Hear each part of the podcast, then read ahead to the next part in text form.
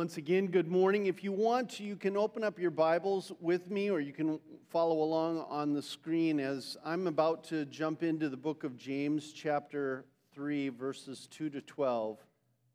I'm going to jump in pretty quick this morning, just simply because this text has so much to say to us. But I will start with a little phrase that we sometimes use in today's world, and, and we use it to partly, I think, excuse ourselves or minimize the impact. And it's a little phrase, it's just words. And I think James is going to challenge that little statement for us today and help us understanding help us in understanding that words are never just words. That in fact they are extremely powerful influencers over our hearts and minds, but also as we speak words, we are powerful influencers through those words in the, in the hearts and minds of others. So, just with that little introduction, it's just words, and how I think James is going to challenge that a little bit this morning. I want to dive right into James chapter 3, verses 2 to 12. I'm going to read through the whole and then we'll come back and, and we'll pull it apart a little bit. Now, if you happen to have a Bible and you're looking at verse 1, you'll notice that he's cautioning people about becoming teachers.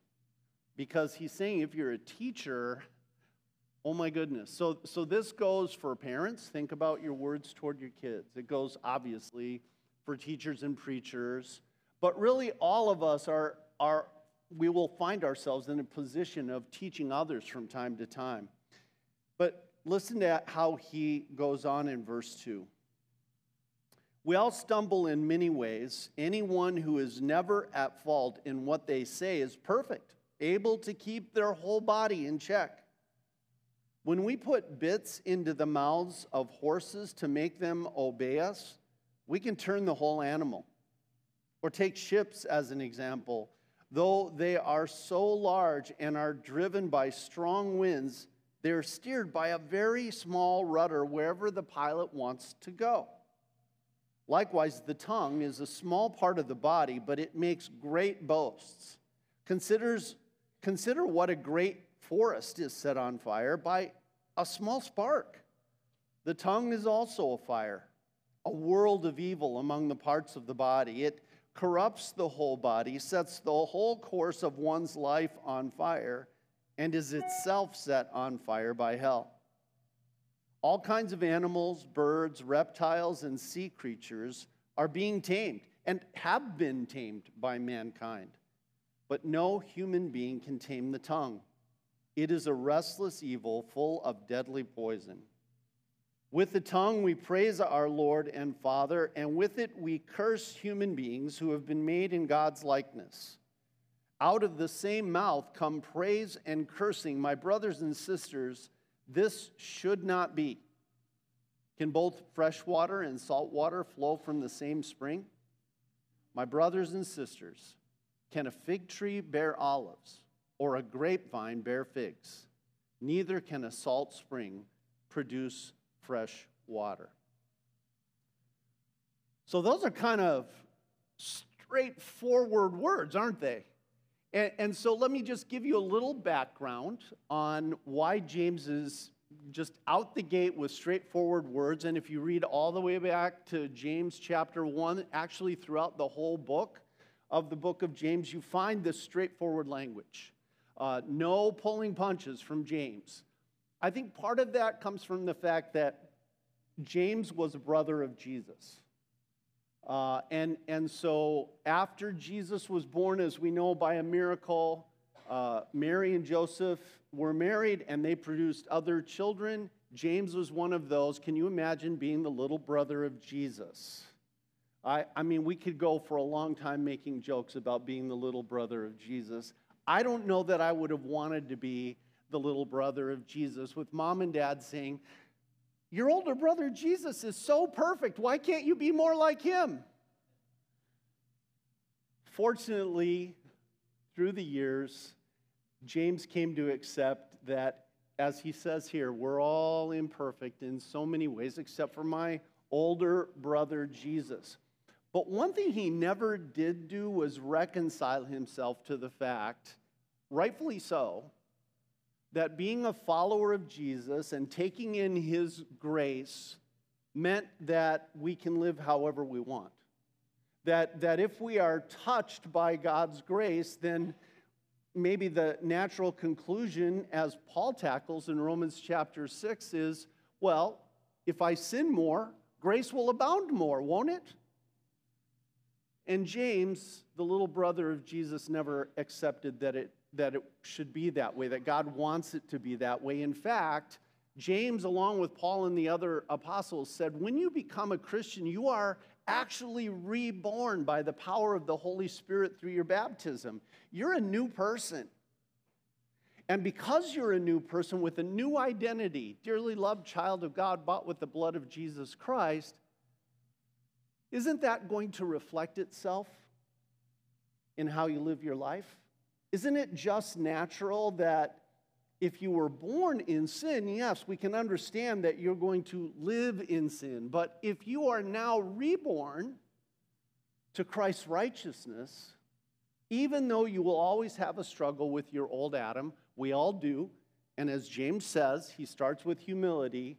Um, we all stumble in many ways, yet, doesn't being a Christian reflecting the grace and the forgiveness that touches our hearts and our lives every day that Jesus gives us, doesn't it mean that our lives are going to change?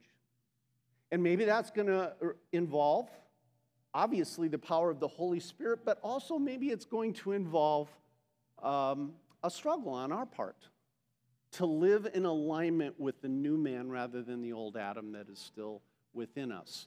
And now, today, specifically, he's, he's asking the question what do we need to consider if we want our tongues to glorify God for the grace he's given us? What do we need to think about if we want our words to align with our new men rather than our old Adams? And so let's start with the very first verse, James 3 2.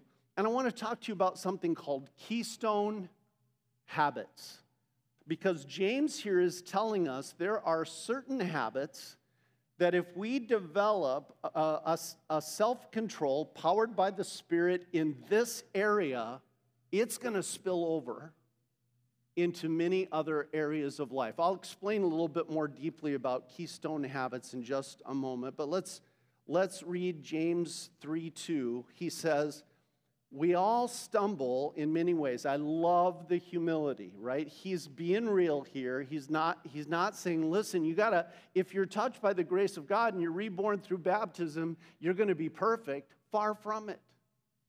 We all understand that we still struggle with sin and we stumble in many ways. Then he goes on and he hits on words in particular. Anyone who is never at fault in what they say is perfect, able to keep their whole body in check. So I want you to notice what James is saying here is that if we can gain control with God's help and in His grace, if we can gain control of our words, the rest of the body will follow. We'll better be able to control our eyes, our hands, our feet, and everything else in our body.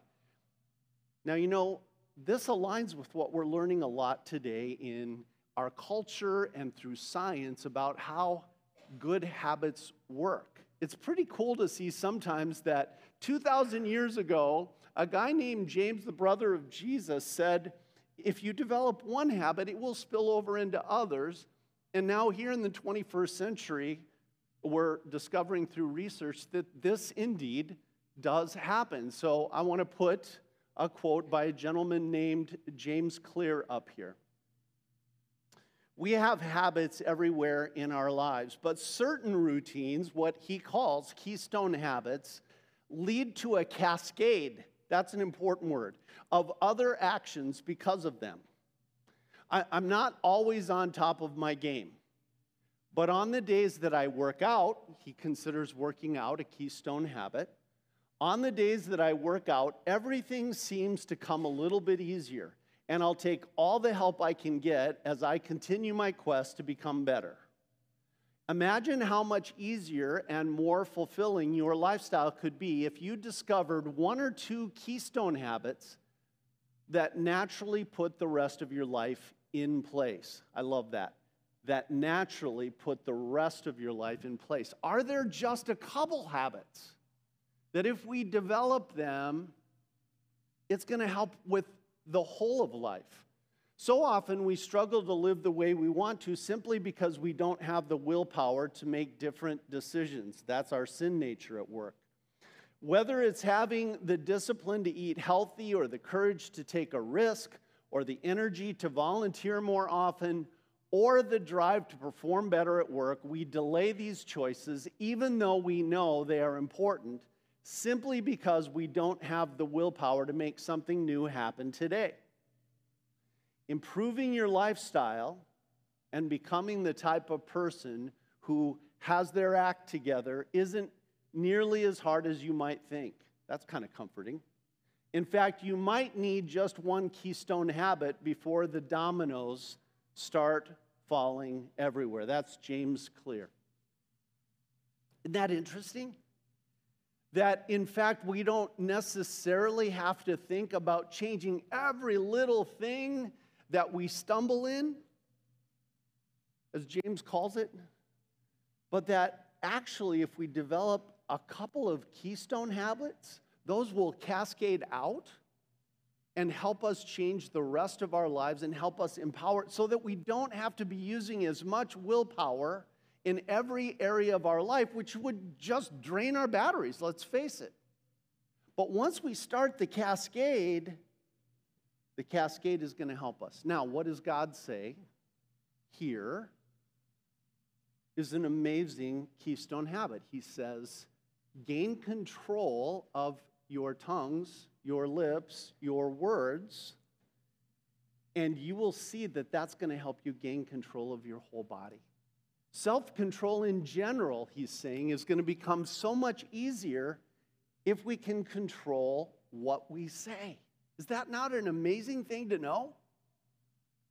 What if we struggle, as I did when I was a teenager growing up uh, in a, in a house that was filled with cussing and anger? And then I became a Christian late in my teen years, having grown up in that house and developing quite the habit of not the prettiest language.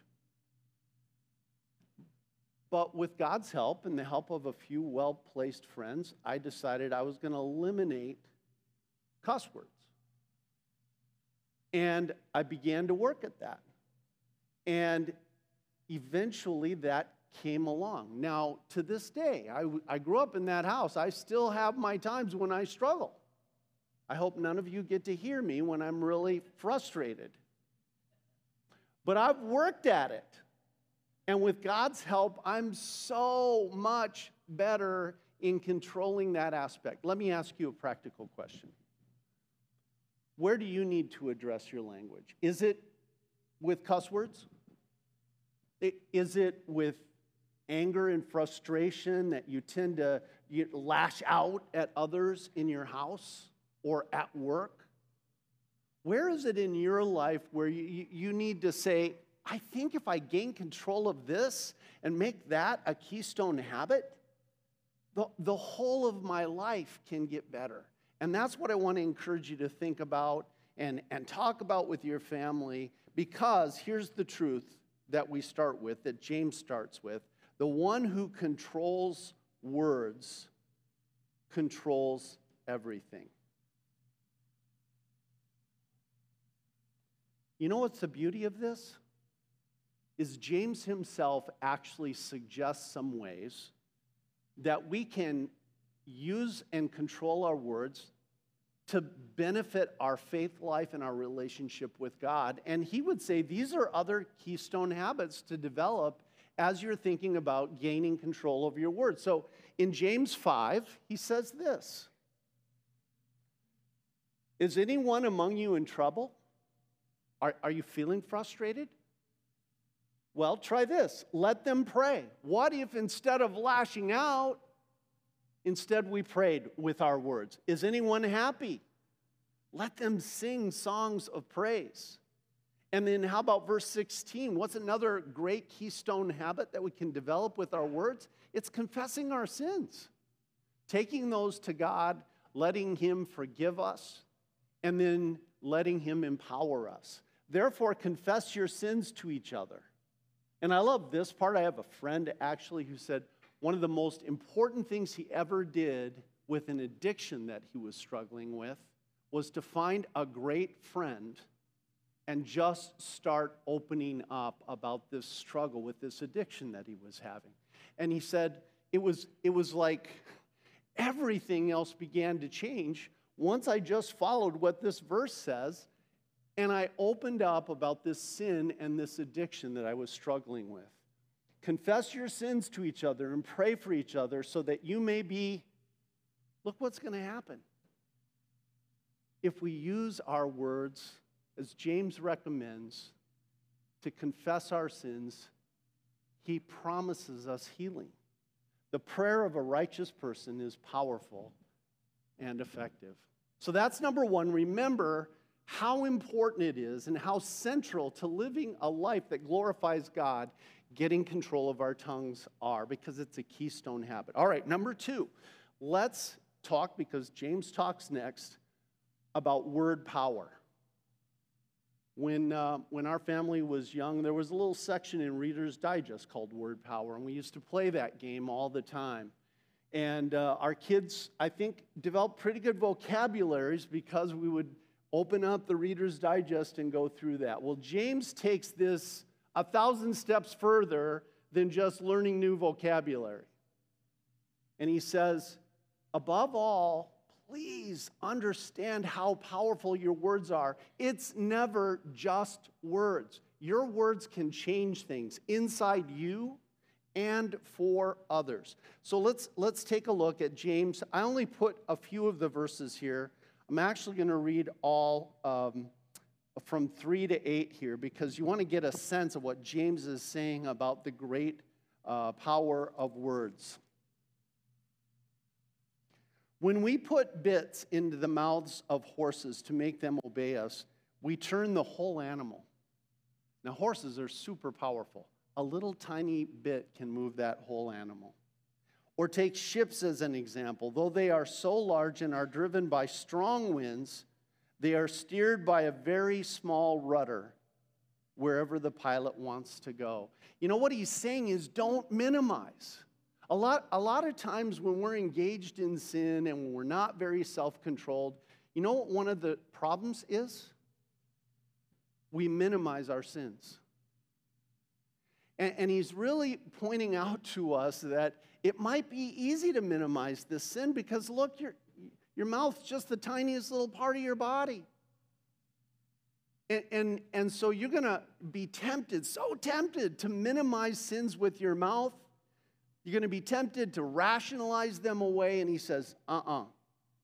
Because as small as your tongue might be, compared to the rest of your body, it has great power.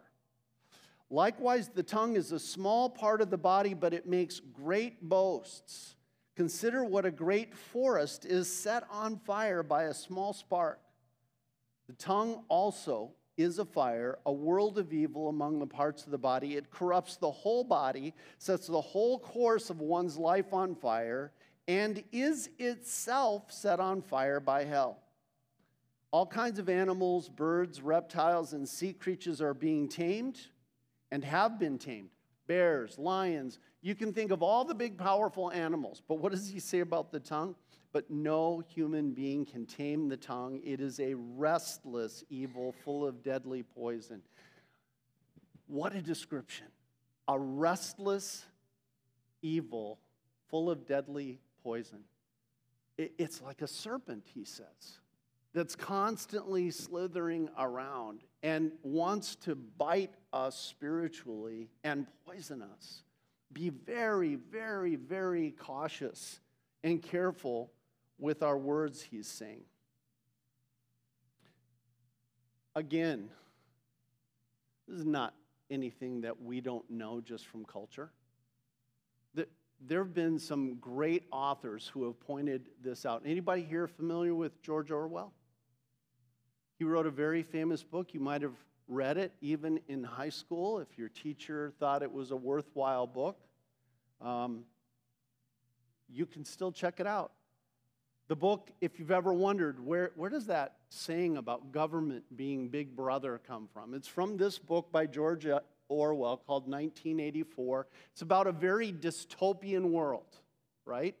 And in the middle of that book, George Orwell writes this But if thought corrupts language, language can also corrupt thought. Just motor on that for a minute. Our words have the ability to spoil our thinking. That's what he's saying.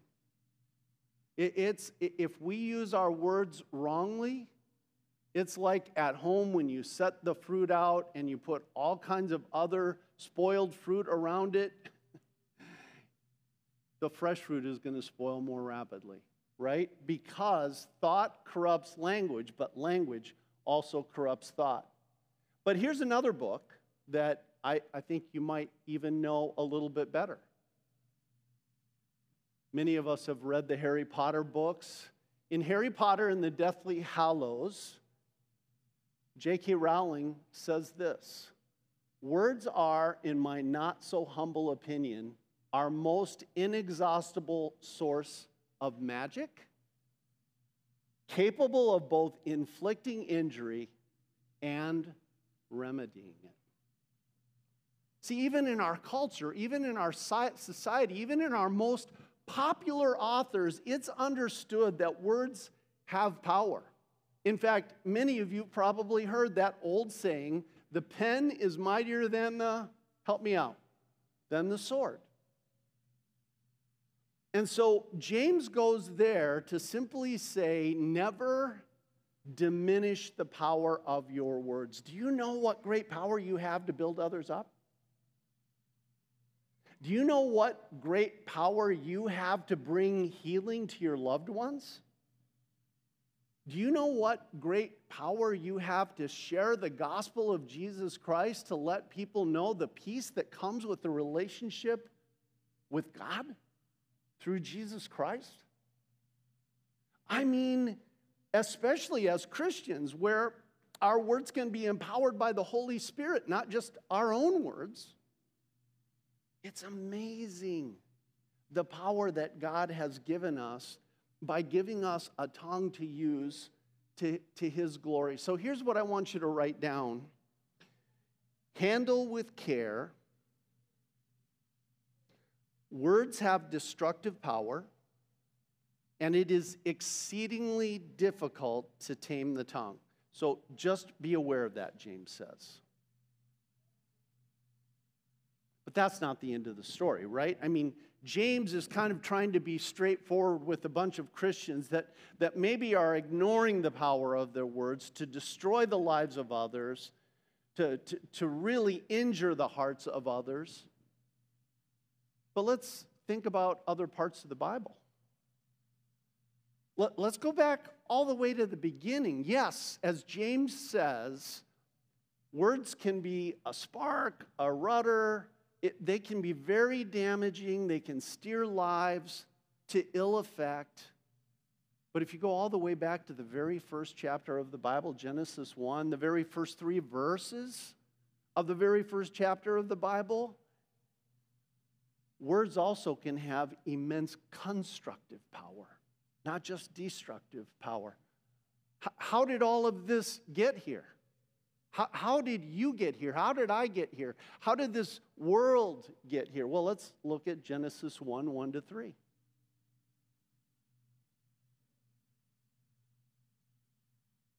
In the beginning was the word. Oh, no, that's John. Can you see if you can find the Genesis one? Should be right before. There we go. In the beginning, God created the heavens and the earth. All of this, all of this, God made it. He created it out of nothing. How do you do that?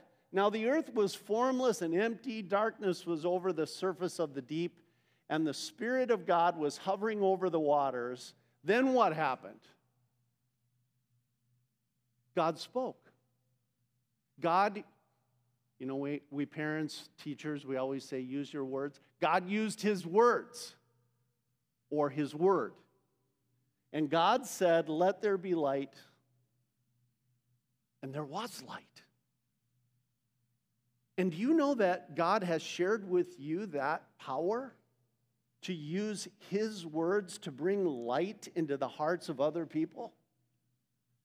To be not just destructive, as James is warning us about, but also to be constructive and to build others up and encourage them and help them and give them God's wisdom to be aligned. That's why there are guardrails. Because what those guardrails are, are God's words to guide us and give us wisdom for life so that we can place ourselves in line to be blessed by God. And why not place others in our lives whom we love in line to be blessed by God because we're not running off the road and four wheeling past the guardrails that God has set up. It's such a beautiful thing that we've been given this power. All right, final point. I want to call it Words with Friends. How many of you played Words with Friends? You remember? Remember this game, Words with Friends? Some of you might still be playing it. Anyone ever played with that app? We, we love word games, don't we? I mean, a particular favorite of mine is Scrabble. I love to play Scrabble. Uh, my, my wife has played Words with Friends with our daughter. We love word games. And, and, and so James is saying words can be used to play games, but words with friends can go far beyond just games. Listen to, to how he puts it in uh, James 5, 10 through, uh, or James 3, 10, 11, 12, um, and, and even going back to 9 and 10. With the tongue we praise our Lord and Father, and with it we curse human beings who have been made in God's likeness. Out of the same mouth come praise and cursing, my brothers and sisters. This should not be. Why not? Because it's it's not a reflection of who you really are. That's what he's going to say next, is that our words kind of reveal are we living more according to our old Adam, which is that old way of life that Paul says we've died to?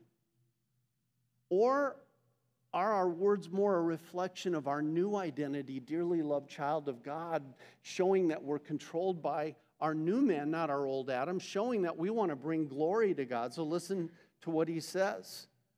Can both fresh water and salt water flow from the same spring? Why not? Because at its root, a spring is either fresh water or salt water. It cannot be both. It can't live in these two worlds. Now, as Christians, James knows we're tempted to live with one foot in this world and one foot in that world. We come to church, we're in our Christian world. We leave church, we've gone back to whatever other world that's not Christian that we live in. James says, No way. Be people of integrity, be whole people.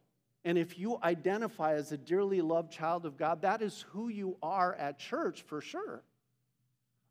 Around your fellow believers, yes, but also Sunday afternoon after church is done, Monday morning when you go to work, and throughout your entire work week.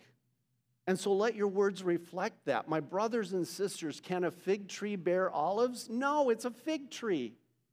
Can a child of God be comfortable with sin? No. He or she is a child of God. Or a grapevine bear figs, neither can a salt spring produce fresh water.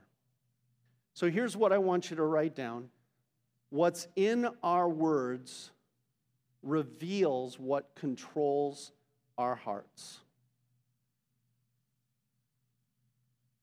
Here's a quote from a gentleman named Richard Amaral.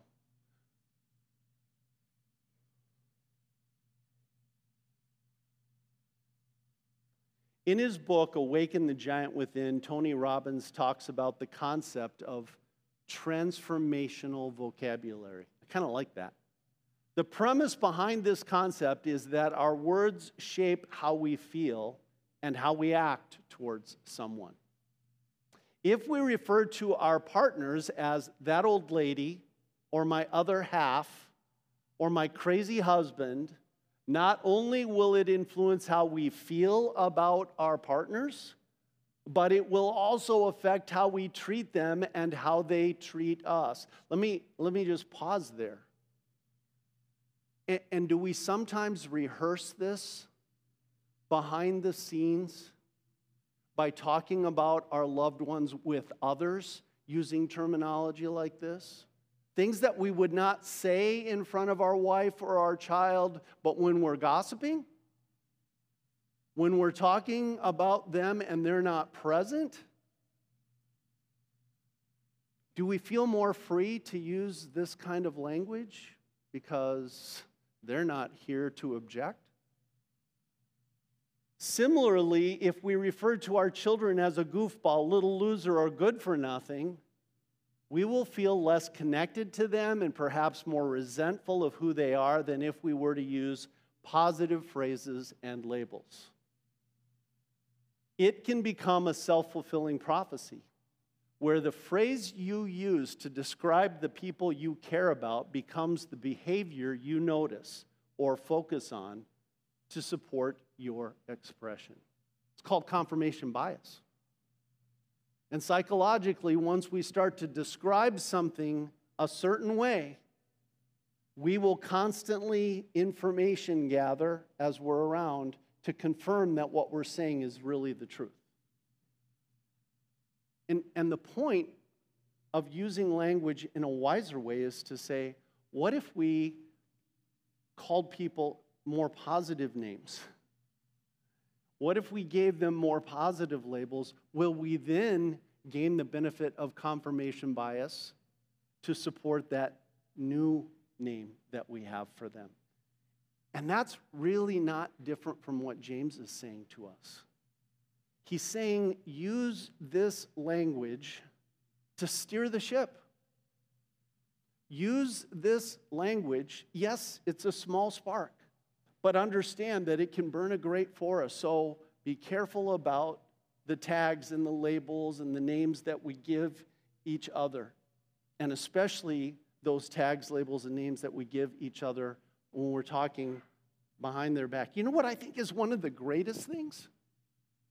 Did you know that you can use, I'll call it gossip in quotation marks? It's not really gossip when we're doing what I'm about to describe. Did you know you can use it in a positive way? If you will commit behind the scenes to simply complimenting people who are not around, if you will commit behind the scenes to saying only good things about those who aren't present, guess what's going to happen? Those words will eventually get back to them, and they will think, well, this person must really think highly of me. Otherwise, they wouldn't be saying this when I wasn't around.